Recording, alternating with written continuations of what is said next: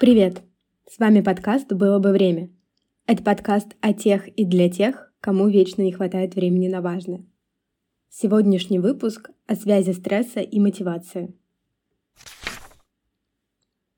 Когда я сама еще была в терапии, в какой-то момент у меня возник страх, который сводился к следующему. Ну вот, разберусь я со своим неумением отдыхать, успокоюсь, перестану тревожиться, что недостаточно продуктивно. Но что тогда? Что тогда будет меня мотивировать? Казалось, что без зашкаливающей тревоги и бесконечного трудоголизма я вообще ничего не буду делать целыми днями и так и пролежу все время на диване приспокойненько. Со временем я, конечно, поняла, что в том, чтобы ничего не делать, нет ничего плохого. Другой вопрос, что гораздо больше удовольствия я получаю от времени, которое трачу на реализацию своих целей. Но это должно происходить добровольно, а не из-под палки, даже если в роли человека с палкой выступаю я сама. В этом эпизоде я хочу поговорить про мотивацию. Какой она бывает, и правда ли, что стресс и состояние тревоги заставляют нас работать больше и лучше? В своих рассуждениях я буду опираться на разные источники, и ссылку на них оставлю в описании выпуска.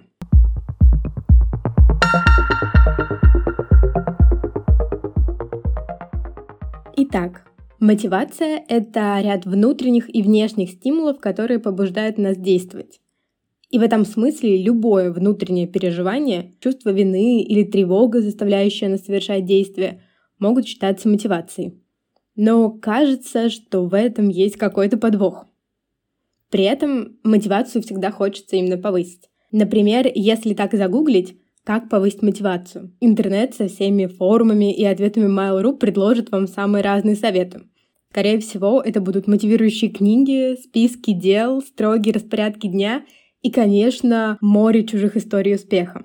С одной стороны, такая мотивация может работать, вопрос только в том, как долго она будет действовать и какой будет ее цена. Такие вещи обычно оказывают эффект ограниченное количество раз и не дают понимания, почему мы откладываем, почему ленимся, хотя, в принципе, я не очень признаю это понятие, и почему боимся начинать новое, ну и так далее. Кстати, ради интереса погуглила книги. Просто несколько названий. «Как сильно ты этого хочешь», «Будь лучшей версией себя», «Не ной, просто делай».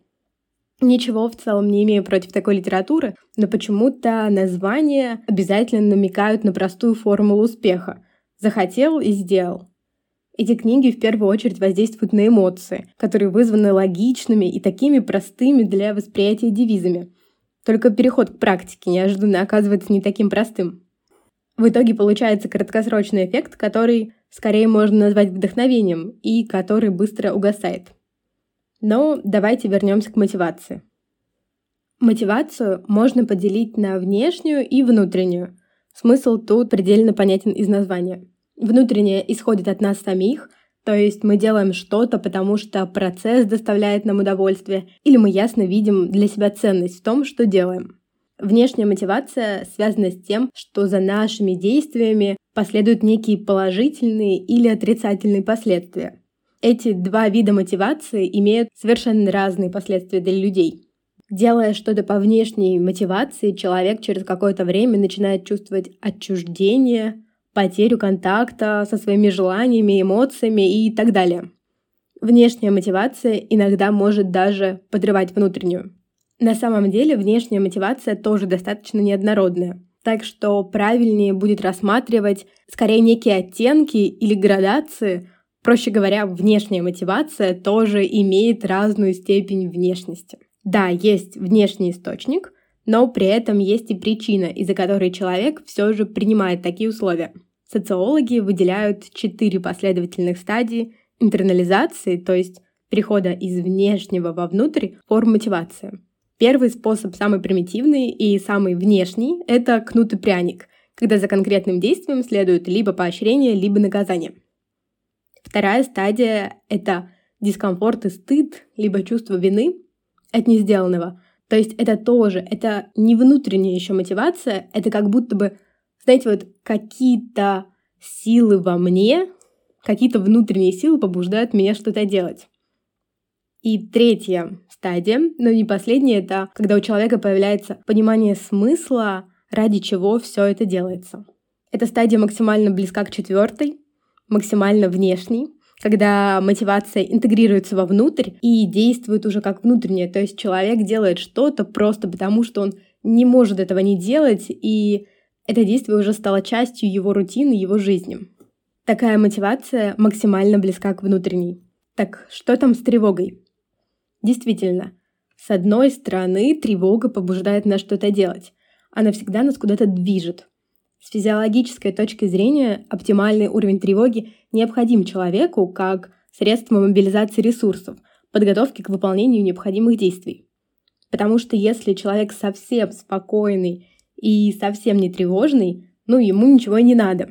Но чрезмерно высокий или, кстати говоря, чрезмерно низкий уровень тревоги будет иметь противоположное дезадаптивное значение и приводить к неприятным последствиям. Для поддержания работоспособности важно оставаться в тонусе, то есть поддерживать баланс между сильной тревогой и беспечностью, потому что если тревоги становится слишком много, она просто обездвиживает. На этот счет есть хорошая метафора про мяч. И если сильно надуть мяч, он может лопнуть. А если слабо его надуть, он не будет пружинить и, по сути, будет бесполезен, с ним нельзя будет играть. И в этом смысле человек в тонусе — это как пружинящий упругий мяч.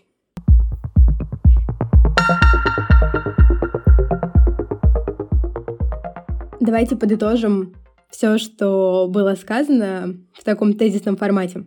Во-первых, мотивация — это то, что побуждает нас к действию. И принято делить мотивацию на внешнюю и внутреннюю.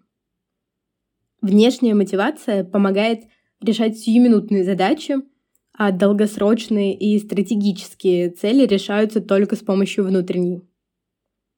При этом внешняя мотивация тоже имеет разную степень внешности. Да, есть внешний источник, но при этом есть и причина, по которой человек все же принимает такие условия. Тревога — это огромный потенциал энергии действия, и она тоже может быть мотивацией, если не расходуется зря и преждевременно. Ее уже нельзя назвать совсем внешней, как, например, кнут и пряник, но она еще не считается внутренней. То есть это такие какие-то внутренние силы во мне, которые заставляют меня что-то делать. Для поддержания работоспособности важно оставаться в тонусе, то есть поддерживать баланс между сильной тревогой и беспечностью. А невротизм — ресурс временный, и если стресс не проходит, он становится разрушительным. На сегодня на этом все. Услышимся в следующем выпуске.